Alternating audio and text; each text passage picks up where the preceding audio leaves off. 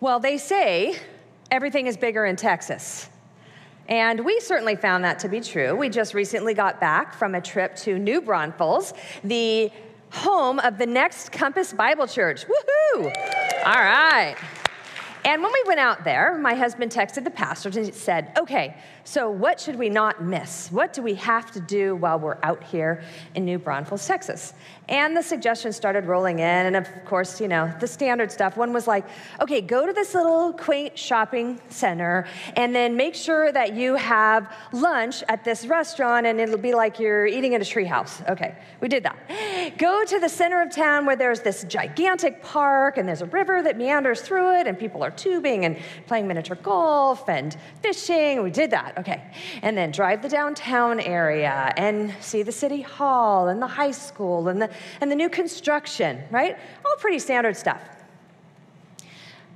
But then there was one suggestion that I have to say that I, I, I was scratching my head a bit and I thought, well, are the pastors just punking us or what? I mean, like, what's happening here? Because Pastor Hayden said, you have to go visit Buc-ee's.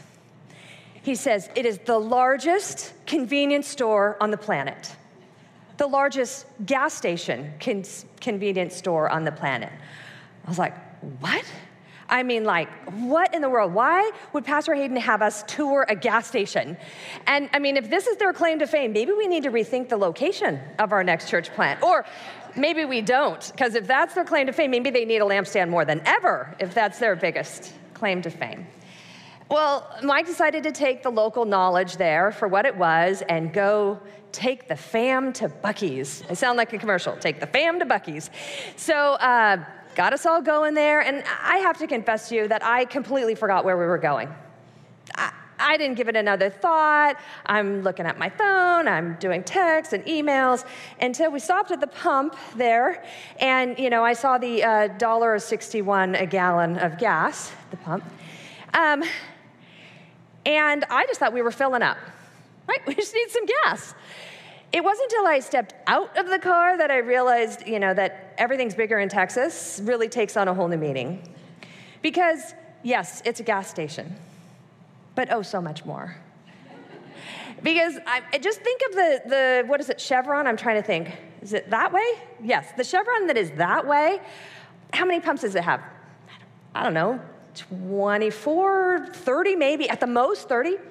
There are 120 gas pumps at Buc-ee's in New Braunfels. That's a lot of gas, right? And it's standing next to a convenience store that has 68,000 square feet of space. Now you're like, I mean, unless you're into real estate, what? I have no idea what 68,000 square feet is. Okay, I shop at Stater Brothers. Some of you do too. I see you sometimes there. It would take one and a half of my Stater Brothers in La Paz, on La Paz to fit inside that Buc-ee's gas station convenience store. One and a half of my grocery store. Or, okay, you Costco shoppers, imagine yourself walking into Costco and drawing a line halfway through it. Half of our Costco is how big Buc-ee's was.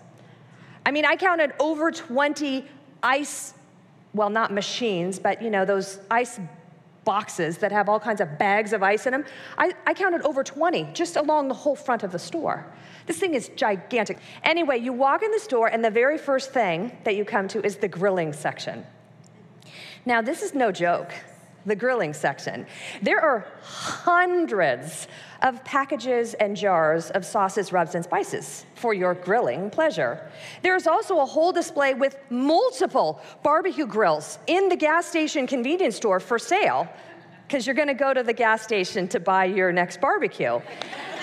um, and there's all kinds of other gadgets. Then you move to the next section, and the next section is aisle upon aisle upon aisle of snacks and candy. I mean, just row after row, aisle after aisle fire. And then you end up with these jars of like pickled, well, everything, and this kind of special butter. I mean, apple butter, I know, but there's like, you know, ginger, cranberry, apple butter, whatever.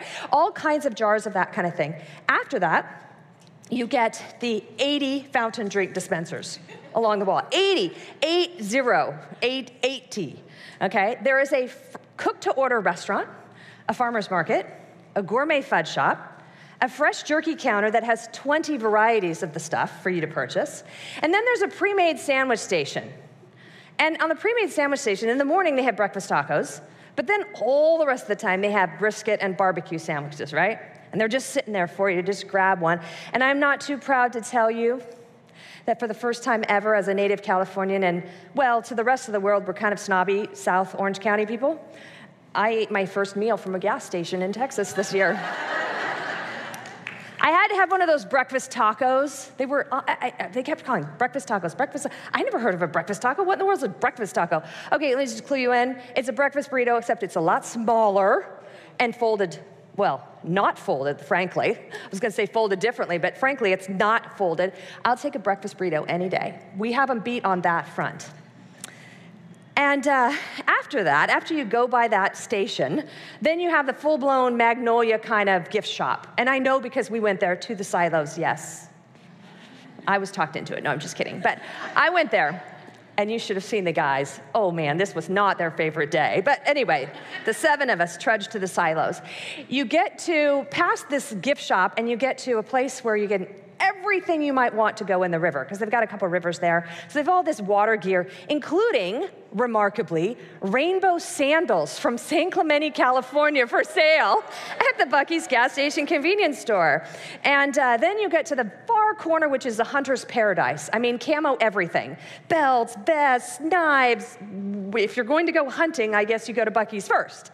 So, um, and all throughout the store, everywhere, on every end cap in big sections, there is Buc-ee's merchandise. Buc-ee's face is on everything. And I mean, cups, t shirts, stickers, coolers, anything in the world you could think of. I mean, they're marketing geniuses. And there's Buc-ee's merchandise there. But in the center of it all, you find the piece de resistance, because you're at a gas station convenience store, ladies. In the center of it all, you have what Buc-ee's is actually known the world over for. You have the cleanest public restrooms on the planet. They have 83 toilets there. That's a lot of toilets. And they have a crew that works 24 7, 365 days a year to make sure that that is well stocked and clean whenever you need it. It truly is a remarkable place, I have to say. I was like, wow, Pastor Hayden, good call.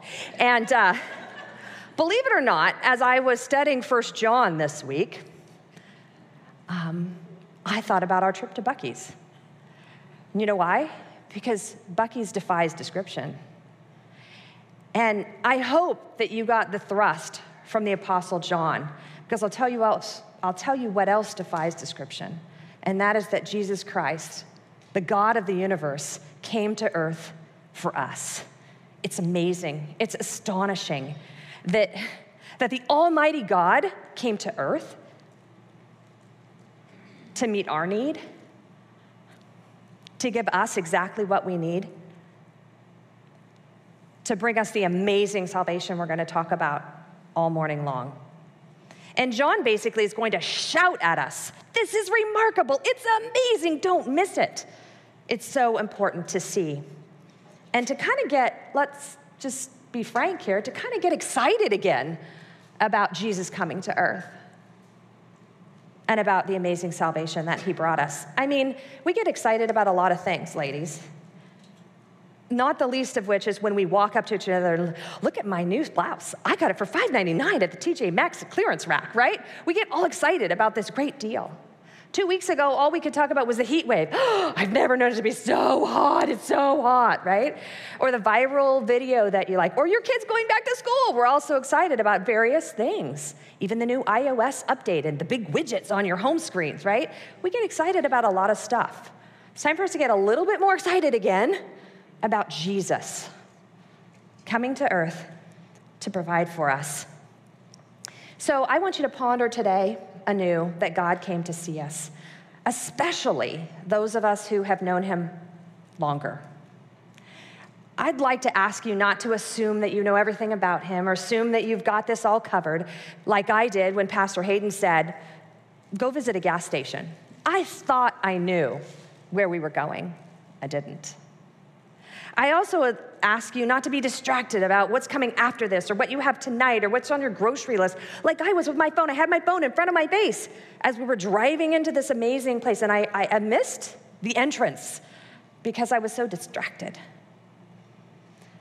I'd ask you, even right now, just in this second, to shoot a prayer up to the Lord and say, Help me to see how amazing your salvation is again. Help me to remember what you did for me today. John doesn't give us any instructions. I don't know if when you were studying it, you were like, What? Where are we going with this? And what is she going to say? Yeah, I thought that too a couple times. But uh, we don't get like a walk in the light or confess your sin or anything like that. Instead, we get John explaining his heart and his experiences because he wants to pump us up to remember just how amazing our salvation is. So let's look at it again, or again, anew, afresh, today. Verse 1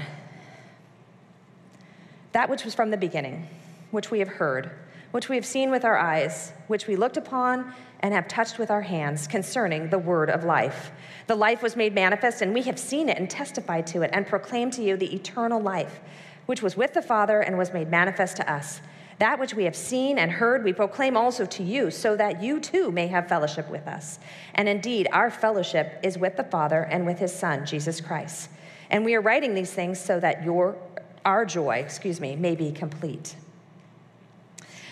The God who lived in heaven left it all behind to be a human.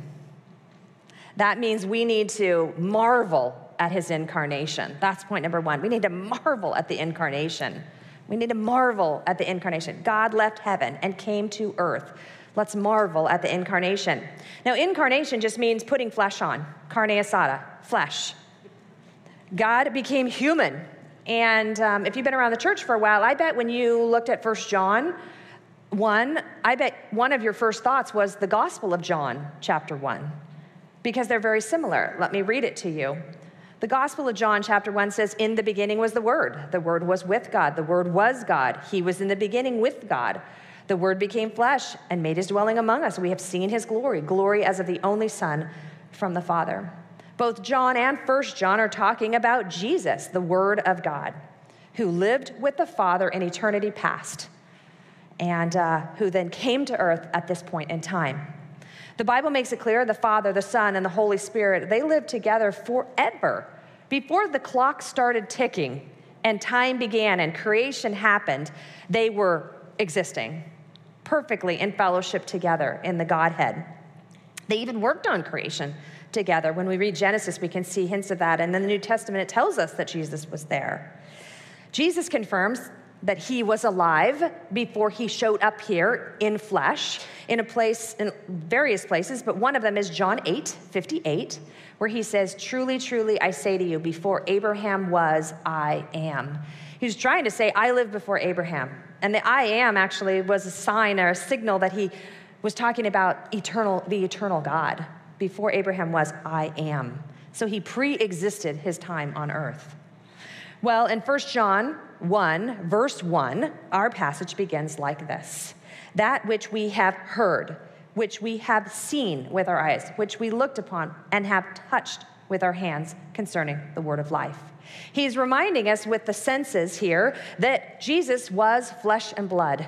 He had real eyebrows, ears, toes, elbow, elbows, right? He had all those things. He was actual flesh, just like we are. And he's going to use the senses here to push that in our minds. He says, People heard him. That's where he starts.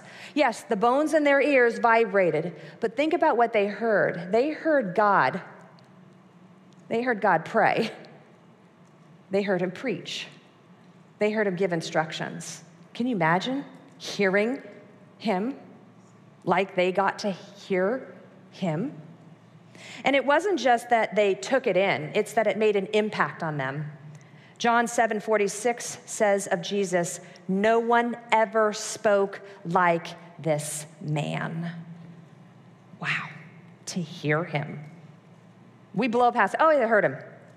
To hear him would be amazing. Then it also says, He saw him. The rods and the cones in his eyeball actually took in data, but let's think about what he saw. He saw him got call a guy who was one of the worst sinners, Zacchaeus. He called him down from the tree and he said, Salvation's to come to your house today. He saved some guy that, frankly, didn't deserve it. Not that any of us do, but he saw that. He saw Jesus feed 5,000 people with somebody's sack lunch. Just imagine, he took the sack lunch out, he takes the little pieces of bread, which are probably small loaves, and he broke it, and he handed it, and he broke it, and he handed it, and he broke it, and he handed it. And they watched Jesus do that.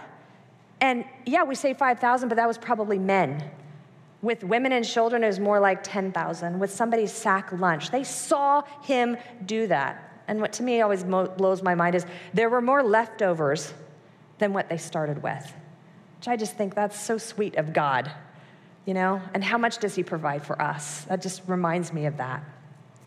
They also saw Peter's mother in law. She's laying there, she has a fever, she doesn't feel good. They saw him walk over to Peter, Peter's mother in law, take her by the hand, have her sit up, and walk away and be fine and make them dinner because she was fine in an instant. Those are the kinds of things that they saw. They even saw Jesus walk on water not on a dock, not on a bunch of reeds like the History Channel will tell you. Well, it was a sea that was full of reeds, so he was really walking on plants. No, he was walking on water. These are the things he saw. I just want you to remember what he saw. And the seeing isn't just taking in information, that seeing and looking at, it's more than that. It, it means actually to gaze upon in order to get understanding. They saw those things, but it brought about understanding of who he was. Finally, it says they touched him. And it isn't just brushing up against somebody like, oops, I, I hit you, whatever, I accidentally nudged you. This is a, the word for groping, like a blind man would be trying to feel his way along, groping for something. Or even having something put in your hand so that you could closely examine, look at it really closely. That's this word for touching. He's using all these senses to remind us this actually happened. I saw it, I heard it, I touched it. It actually happened. It was not a vision, it's not a delusion, it was not a ghost. It was a real person, and it happened. John was an eyewitness, but he wasn't the only one, of course. There were many, uh, the 12. Peter was another of them, and I want you to listen to what Peter said about his eyewitness account. In 2 Peter 1:16, Peter writes this: "We did not follow cleverly devised myths when we made known to you the power and coming of our Lord Jesus Christ, but we were eyewitnesses of his majesty. Peter actually saw him just like John did. Jesus confirms himself that he was flesh and blood in Luke 24 39. This is after his resurrection, but he says to the disciples, See my hands and my feet. It is I myself. Touch me and see, for a spirit does not have flesh and bones as you see that I have. And you might say, Well, that was after his resurrection. Yeah, it was. And they were trying to say, Look, I'm the same guy. I have flesh and blood just like I did before. That's what he's trying to say. He was a real person.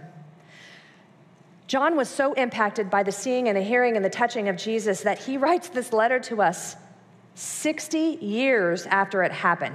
Can you imagine being so excited about something that you're willing to write about it the way he does here? 60 years later, some of us, well, I'm almost there, but uh, 60 years, thinking back, 60 years and being excited about it like he is, it's pretty amazing. This made a huge impact on John's life because the God man showed up. Now, at the time, there was some critics that were scoffing and mocking the early disciples, and their problem was that they, um, they believed in all kinds of different gods, okay? They didn't believe that God became human. They didn't believe that God took on flesh and bone. Now, we have scoffers and mockers too, although most people that we're interacting with, they're not concerned that Jesus wasn't a real human. Actually, they believe that he was only a human, right? I mean, it's hard to dispute all the historical documentation of a real person named Jesus who walked around on the planet. So most people aren't going to have that problem with us, but they're going to have problem with the God part of it. The fact that he was God, fully God and fully man at the same time. And I think that's why God had those who actually saw and heard and touched him write the New Testament for us. You realize every book of the New Testament was written by an eyewitness or someone who collaborated closely with an eyewitness. Every book, every book you've got. Eyewitnesses has always been important to the people of God. Even back in the Old Testament in Deuteronomy 19 15, it said no one could be convicted of a crime unless there was the word of more than one person. And we appreciate that too. And we value eyewitnesses as, as well. We want to know who else saw this and what was the rest of the story. And we want another person to tell us about it, not just one. We'd like multiple witnesses when we're going to make a decision. And I think it's one of the reasons that God gave us so many. I mean, there, there was nothing that said we had to have 12 apostles. Why did we have 12? Why not four? Why not eight? Why not 10? Why 12? Well, I think God was being gracious to us and giving us more and more eyewitnesses. And of course, the Bible says that hundreds of people, in fact, saw him after his resurrection, but thousands of people saw him doing his ministry. We have tons of eyewitnesses. And when it was time to replace Judas, eyewitness testimony was so important Judas, the one who betrayed Jesus and then committed suicide. In Acts 1:22, the disciples said, "The 12th one, the guy who joins our team, he has to have been with us since the baptism of John until the day he was taken up." In other words, he has to be someone who walked with us from remember Stephanie told us last week that John saw the baptism and then went with Jesus. Remember that? And one of the first things Jesus does is get baptized by John the 12 had to have been there from the time he was baptized until he ascended to heaven.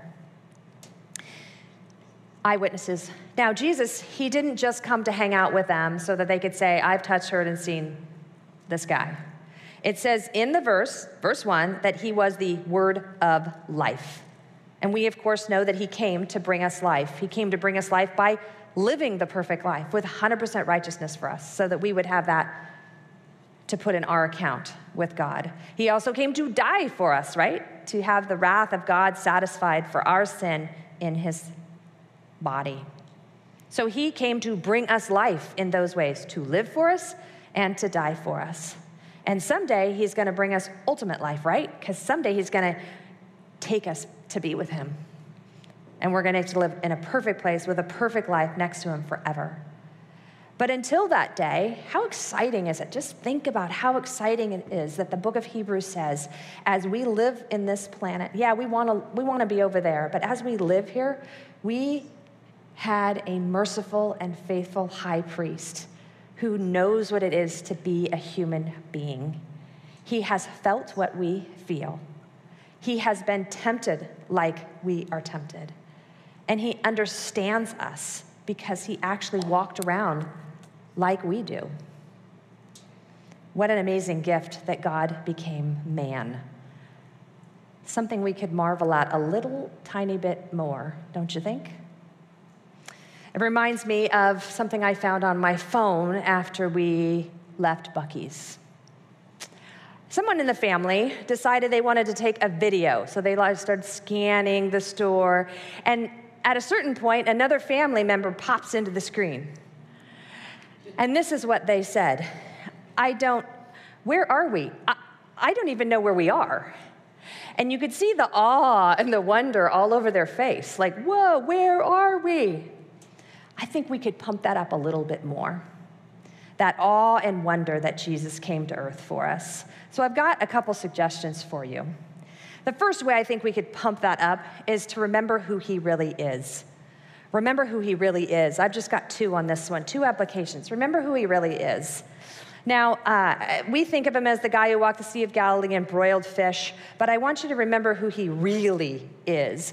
And John, the apostle who wrote our book, wrote Revelation also, and in verse 9, excuse me, chapter 19, verse 11 to 13, Revelation 19, 11 to 13, the writer of our letter, Jesus' best friend, on the planet that he reclined on wrote this about the guy that he used to eat dinner with.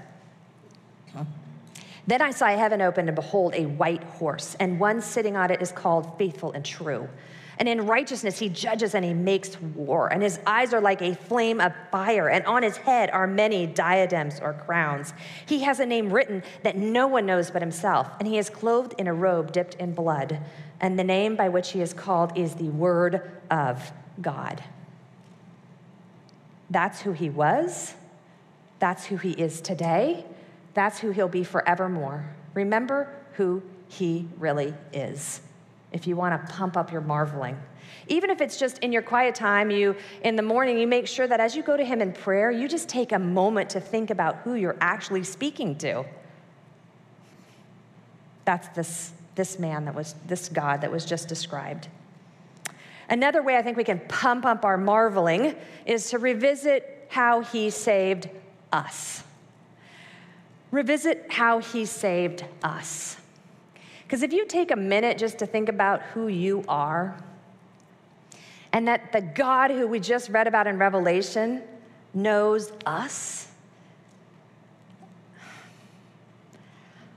I think it makes us go, Whoa, thank you so much, God. Who am I? Who am I that you would reach out to me and save me? So let's marvel at the incarnation. Let's pull a little Fabarez family move at Buc-ee's and stand in awe of them a little bit more than we did last week, okay? Well, John is pretty blown away, as we can tell, at the fact that God walked the planet with him. Um, but he clearly has a task in mind as we move to verses two and three. And it's a task that he's going to want us to pick up and emulate as well. Verse two and three the life was made manifest, and we have seen it and testify to it and proclaim to you the eternal life, which was with the Father and was made manifest to us. That which we have seen and heard, we proclaim also to you. Well, hopefully, the words testify and proclaim and proclaim clue you in. But obviously, John was out sharing. That's even what he's doing in this letter. He was out sharing about how amazing God was, which puts us in point number two we need to talk more, talk more about your salvation. Talk more about your salvation. He came to earth, He gave us this amazing salvation. Let's talk more about your salvation. Salvation is so amazing, we need to start talking about it. And John did it because he was so excited about it. But also, John did it because God told him to do it, even in places right here. And he's going to tell us to do it. You see, when people saw what Jesus was doing, all the different things I was describing you, to you earlier, when they saw Jesus walking on the water or healing Peter's mother in law, whatever the situation, they began to talk about it. They began to testify to it, to use the word from our passage. The word testify simply means to share what you've seen and heard. Just share what you've seen and heard. It's what witnesses do in a courtroom every day. They don't want, the, the lawyers do not know, want to know what you think. They only want to know what you saw and what you heard when you testify. Now, you and I, we don't have the luxury of actually walking and talking with Jesus, right? Bummer. But he has made an impact on our life. He has come into our lives and changed our lives and done things in our hearts and our lives that weren't there before, which means we do have something to talk about. Because we can talk about what we have seen and heard in our relationship with God. And that means everyone in here, everyone who knows Jesus Christ and truly follows after him, has a story to tell. You all have a way to testify of what you have seen and heard. Verse 2 continues and it says, We proclaim to you this eternal life. Now, proclaim sounds a lot like testify, but it is a little bit different. There's more to it than that because to proclaim means you've been given a commission, you've been given a directive, um, you're being told now to say it. It's now a responsibility it's not just something that happens spontaneously, it's now your responsibility to share this information. Jesus gave it to John, John gave it to us. Jesus came to earth, go tell people, compel them to do something with what you share about what you've seen and heard about Jesus. It says, back in verse 2, we proclaim to you eternal life. Now, eternal life, of course, means life without end.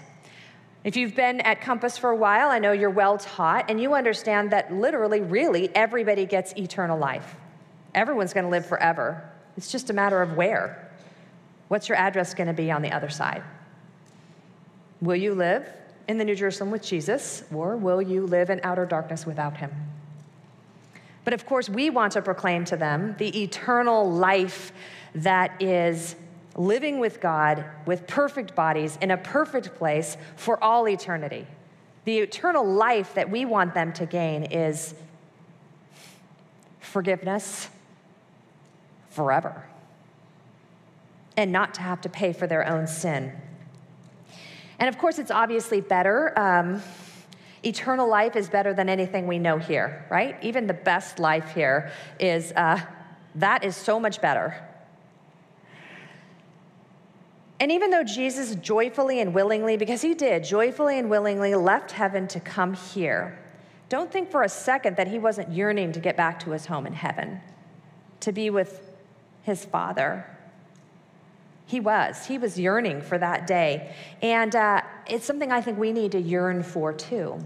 Yes, eternal life is a message we give other people, but it should also be a motivation for us because we are going to be going to that place. And wouldn't you rather get there sooner than later? The more we talk about this, the more we compel people, the more people get in the bus with us, the faster we get there. I know it's hard to share this eternal life with people, and sometimes we get discouraged about that. We're like, especially it seems in this day and age, um, people just aren't very excited, some of them, to hear, although that's not always true. I met someone last night who just became a Christian recently because of the ministry of this church. So there are people that want to hear it, but sometimes when they don't want to hear it, we get discouraged. I want to remind you of what Jesus said to us in John 14, 1 to 3. He said, Let not your hearts be troubled, even when people reject your gospel, okay? Let not your heart be troubled. Believe in God, believe also in me. In my Father's house are many rooms. If it were not so, would I have told you? I go to a to prepare a place for you. If I go and prepare a place for you, I will come again and I will take you to myself, that where I am, you may be also. Praise God, ladies, that that is the eternal life waiting for us. But let that motivate you to proclaim that eternal life to others and get more people with us on the other side. Talk about your salvation more. Well, I can tell you, we Fabarezes we did a lot of talking about our Buc-ee's experience.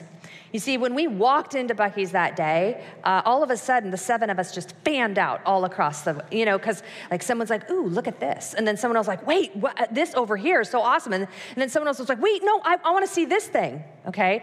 W- without any coordination on our part, all of a sudden, our family thread was just going crazy. Because everybody was texting each other. Wait, did you see this? I saw that. They have this texts, pictures. It was flying across the store as we all spread out everywhere. We could not help talking about it. And then very, very quickly, those texts and pictures, they all started coming home, right? Friends and family back here. Some of you, even in this, in this room, were getting texts from me. Dude, they have a blah, blah, blah, blah, whatever. I just ate a breakfast taco. No, I'm just kidding. Um, we were so excited, we couldn't stop talking about it. And guess what? Nobody had to give us any instructions on what to share and how to share it or which elements to include in our sharing. You know what else? Nobody even had to tell us or convince us to share it. It was so amazing that it all just came out organically. maybe we need to do a little bit more to pump up our conversations about the amazing God and salvation that we have, right? Because maybe you, like me, do not have those words just falling out of your mouth quite as easily when it comes to the gospel, right? Well, I have three suggestions to help you talk more about your salvation. The first is figure out your story. You want to talk more about your salvation, you better figure out your story. This was all about eyewitness testimony, right? John was an eyewitness and he's telling you about it. We said in the last point that's a way to appreciate and marvel. But now I want to say prepare your testimony, what you will testify. That's your story. We already discussed it a little bit, telling what happened. what you have seen and heard with Jesus. And it's basic, just three basic things. What was your life like before you became a Christian? What happened during the point where you became a Christian? What verse did someone share with you? Who was it? What was happening in your life? What, what was happening the during? And then how is your life different afterwards? Now, some of you have done this before, that's great. Maybe it's time to just refresh your mind on that, because I want it to be on the tip of your tongue. I don't want it to be in your partner's manual that you wrote out six years ago. Think through those three things. If you've never done that before and you're a real Christian, you definitely need to think through these three things. Make it the, you know, 5 to 10 minute version, not the hour and a half version. And then just start saying it. Just start saying it with Christians and non-Christians alike. Christians would be so excited. If you're at your next lunch date, you weren't talking about the new widgets on the iOS update. If you were saying, hey, we've never talked about how we became Christians, tell me your story. How awesome and exciting would that be? And how would that easily get you talking about your salvation? You practice with them, I'll tell you, it's way easier with your next door neighbor if you've just said it to someone else. Okay? The next thing you need to do, along with the line of proclaim, which we talked about, was learn the elements. Learn the elements of the gospel. This is the second one. Learn the elements of the gospel. The elements of the gospel, things like because we're sinful, we're separated from a holy God. Um, things like because he died on the cross, God's wrath has been satisfied. Things like, I can be forgiven if I turn from my sin and trust in Christ. I just gave you the gospel in three sentences. Now, obviously, you're going to need a way more, you know, potentially with your next door neighbor or your mother in law or whatever. You're going to need a lot more than that. So I would say go to sharetheumbrella.com. I know some of you are like, ah, I know that, I know that. Okay, if I handed you a piece of paper right now and I brought you right up here, you ready to share it? Okay, go to sharetheumbrella.com. I do it even when I know, when I know I'm going to be put on the spot, I know I'm going to go share the gospel with someone, I go to sharetheumbrella.com. And what I do is I turn on play, I listen for a few seconds, then I turn it off, and I try to say, blah, blah, blah, blah, blah, blah, whatever is just said. And then I go, oh, no, that was wrong. I totally got myself in a hole. Back up. Okay, play. All right, stop. Okay, da da da da da da da, right? And then I go on and I practice the next part and I practice the next part and I brush up on. I know the gospel. I just gave it to you in three sentences, but I need a lot, maybe more verses and potential information to try to help someone who doesn't know about Christ to get there. So learn the elements of the gospel and brush up on it. And then, third, of course, we need to pray. I think if we prayed, more that we would love the lost, I don't think there's any way you could keep our mouths shut about the gospel. If we really loved the lost and thought about where they were going, it would organically and spontaneously fall out of our mouths like it did for us at Buc-ee's. It just would happen. Pray for your love for the lost. Pray for opportunities, obviously, for open doors, all those things, but pray, pray, pray. All these things are going to help you start talking about your salvation more.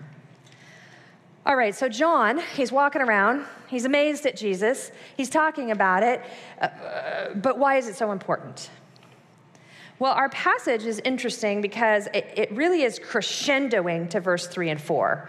So I'm going to make you go back and we're going to start at verse one and we're going to read the whole thing. It's almost like God is playing one long note and it's getting louder and louder and it's crescendoing to verses three and four. So we got to make sure we catch this. It was a weird passage, you admit, right? It was a weird passage. Let's go back and get it all together. That which was from the beginning, which we have heard which we have seen with our eyes, which we looked upon and have touched with our hands concerning the word of life. The life was made manifest. We have seen it and testified to it and proclaimed to you the eternal life, which was with the Father and was manifest to us. That which we have seen and heard, we proclaim also to you, so that you too may have fellowship with us. And indeed, our fellowship is with the Father and with his Son, Jesus Christ. We are writing these things to you so that our joy may be complete. Okay, he said, amazed at Jesus. He says, tell everybody so that, did you see it in verse 3 and 4? So that they will have fellowship with us, our fellowship with the Father and the Son, and so that our joy may be complete. Huh. John wants, what John wants most, and why he's written this, is so that everyone will get a relationship with God. That's what he wants more than anything. for people to become real Christians and have a relationship with God. That's why we marvel. That's why we talk. So people can have a relationship with God. And it's not just about forgiveness either. He's talking here about the connection, the closeness, the love, the relationship that we get to have with the God of the universe. Now, the Father and the Son are mentioned here, of course, but they're in heaven. You're well taught at Compass Bible Church. The Spirit is actually our boots on the ground person of the Godhead who's with us, strengthening, encouraging, equipping, convicting, motivating, keeping us safe. He isn't mentioned here, but He is the one that we have this partnership with all the time. This closer than close relationship is with Him. Because you know, really, one of the best parts, if you really think about it, one of the best parts of becoming a Christian is that you get to be a child of God. I mean, come on. Yeah, we want to live forever with Him. That's so great. But whew, how sweet is it that now God is our Father and we're all siblings. That is sweet. That is what John is saying here. He says, having these relationships in verse 4 uh, with God and others will bring about the thing that is the best of all, and that is joy. Real, lasting happiness from now through eternity. So, John wants us to marvel. John wants us to talk. And point three, John wants us to get happy about our spiritual family. Get happy about our spiritual family. You've got a father and you've got a whole bunch of siblings that you didn't have before. We need to get happy about our spiritual family. And of course, the connection we share with each other is because of Jesus. Because Jesus brings us together, because Jesus is our purpose, because we live to please Him. It's not because we're on the same soccer team or we both shop at Stater Brothers. It's because Jesus is the center of that connection and that sweetness that we share. And very few people on the planet, if you really think it, very few people ever get to experience the sweetness of that. The gate is narrow, the Bible says. Few are those who find it. John doesn't want you to miss the sweetness of a relationship with God and a relationship with each other while you're on this planet. The passage uses the word fellowship which is the word koinonia. If you've uh, been around the church a while, a lot of youth groups used to be called this koinonia, or it's koinonia time, or the koinonia hall at your church, whatever. Koinonia. But basically, koinonia means having things in common, it means being one, it means community. This one made me laugh. It literally means eating out of the same bowl. Pre COVID days, of course. I guess you can do that with your herd, right? but it's like being closer than close so that you'd go, oh man, I need a drink of water. Can I have some for your water bottle? That is how close and how sweet our relationship should be with our siblings. That I'm ready to take your water bottle and drink out of it. I'm so close to you. Wow, that's close. The connection that we have with God is so sweet and so close um, and John describes it in, actually, Jesus describes it in John 14. That's the Gospel of John. John 14, 23. This is how Jesus describes it, and I think it's so sweet. Jesus says, If anyone loves me, he will keep my word. Obviously. If you love me, you're going to do what I say, okay? That's being a Christian, right? If anyone loves me, he will keep my word, and my Father will love him and we will come to him and we will make our home with him.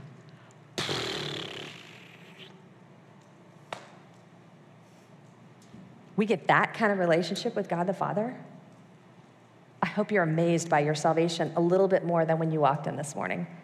You got that kind of relationship with God the Father, closer than close. He's going to come and live with you. He loves you that much. It's a sweet blessing. But our siblings on earth, they're, they're a close second. Okay, they're not as good as God the Father, I get it. But they're a close second, and they are also a cause for great joy in our lives.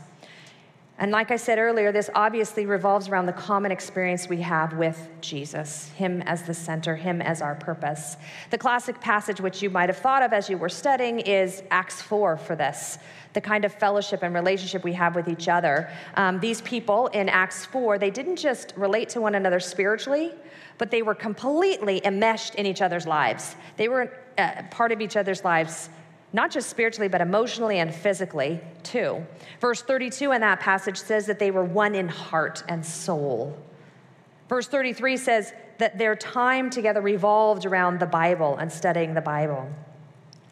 Verse 34 to 37 describes just how much they shared with one another physically and how people were selling things and giving to anybody whose need so that everybody had all that they could supply to one another. They were so close. They were like that Philippians 2 passage, which you know well, I know, the very beginning of Philippians 1 to 4. That's where it talks about they were of the same mind, doing nothing from selfishness, but thinking of others as more important than themselves. That's what we have with each other. John says we, he wants those relationships to bring us joy and happiness. That's complete, that's fulfilling, that's satisfying. But today in our lives, there's so much yucky stuff, right? I mean, we're most of the time thinking about what Christians are having to endure, not how Christians have it so good. Um, but I want to take just a minute to run through some passages. I'm going to do it quick, but I'm going to run through some passages of reminders of the joy that surrounded Jesus' time on earth, okay?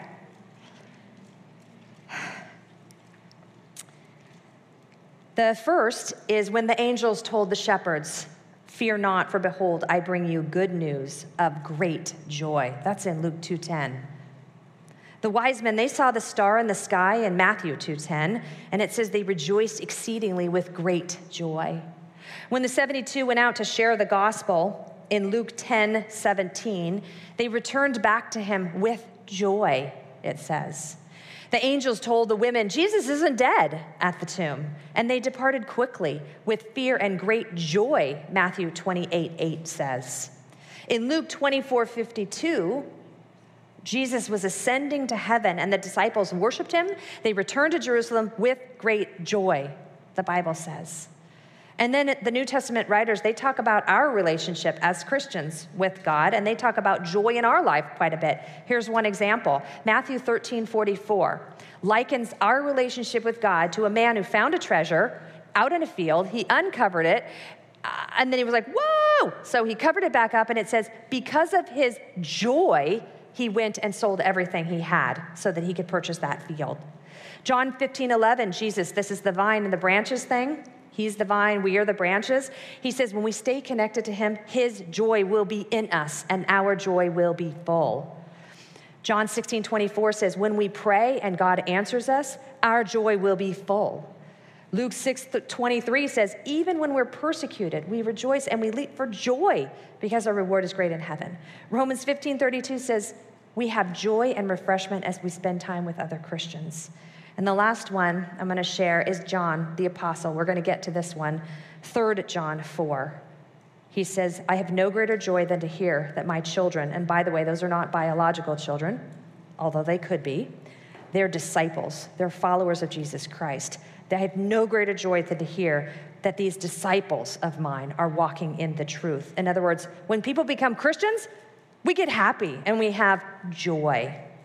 See, there is joy to be found here. Yes, of course, joy on the other side is going to be so much better because there's going to be Jesus there, right? And I was going to say Matthew, I wasn't looking for Jesus' name on my notes. In Psalm 16:11 is what I want to share with you. It says, "In his presence there is fullness of joy, and at his right hand there are pleasures forever." Of course, our joy is going to be greater over there when we're not on this broken planet. But God proved to us by all these examples that we're still allowed and, and it's still okay, and we will still have joy this side of heaven because of the relationship we have with God and with each other, right? Both. So, how can we stop being the Debbie Downer? I'm sorry her name is Debbie. I had two Debbies come up to me last night. But I didn't want Downer Dorothy, Downer, I don't know, D- Downer Debbie, sorry. I love you, Debbies. You're not all downers. But Downer Debbie, you don't want to be her in your small group. So, what can we do to pump up our happiness, okay, over the spiritual family that we have? I have two suggestions for you. First is stay close to God. Stay close to God. Uh, this reminds me of that passage in John 15. Pastor PJ preached it so marvelously for us out on the courtyard this summer. And it's the where the vine and the branches thing is the picture there. And I already quoted to you John 15, 11. But Pastor PJ, he likened this connection you have with God to that faulty computer that Amanda had, right, in college, and you had to have it plugged into the charging cord because that's the only way it would work. Remember that picture? Okay, that's how we need to stay plugged into God because that's how our joy and our happiness is going to be if we are plugged into God. He is the source of information and encouragement on the planet. We need to continually stay plugged into. It means you got to have your quiet time. You got to. I mean, I know you probably had it today, right? You're coming to Bible study, but every day, we have to do that every day, and we have to study and pray and all that. And when we fall, we mess up, we sin, we're going to have to make things right quickly because the relationship, if you want to stay close to God, if there's something between you, you're not going to have that joy. So you got to be quick to confess. We're going to get to that next week's lesson. You got to be quick to confess if you fail. The second thing, besides staying close to God, is to stay connected with each other. If you're here, yay, you're staying connected with each other. Of course, uh, I think one of the worst things that COVID has done to us is separate us. Uh, I'm, I'm, sure that was part of Satan's plan. Let's just keep them apart. Um, so I would say connect with each other as much as you can. I know some people are in a high risk demographic. I know some people um, have been exposed to the virus, and of course, we're not saying do something that you shouldn't, but stay as connected as you can. I, for one, I'll Zoom, I'll stay six feet away, I'll wear a mask, I won't touch you, whatever. I love you. I just want to stay connected you know? And I think we all just should stay connected, no matter what our sisters need to make that connection. Do we love each other enough to not divide over that and do whatever we can to stay connected, even if it's a text, a phone call? Let's stay connected. Hmm. Find out what's happening in each other's lives, meet needs, pray for each other. There's a brand new uh, revised prayer journal in the bookstore. Go get one. Use PrayerMate, Echo, write a in a journal, do a Word doc. But when you find out people's needs, pray for them, connect with them, invest in them. Don't let COVID keep you from that, even you that are watching on stream. We will connect with you no matter how. We have to. Well, all this joyful goodness with God and with his people, of course, reminds me again of my trip to Buc-ee's. Because what happened was not only were we like talking and texting with each other, but I Facebooked a couple pictures way back then in August. I mean, instantaneously almost, I was inundated with responses.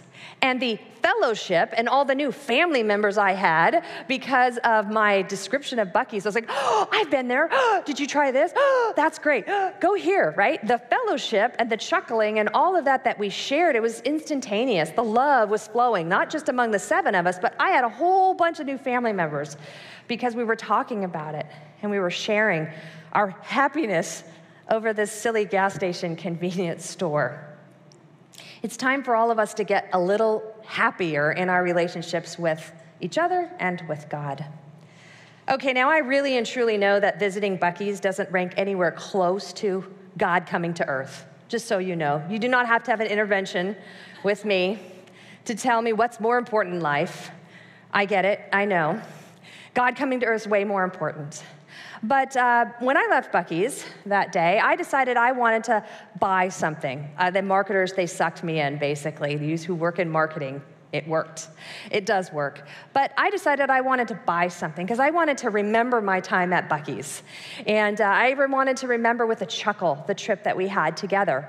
But secondarily, and actually most important in my mind, was I wanted to have a reminder of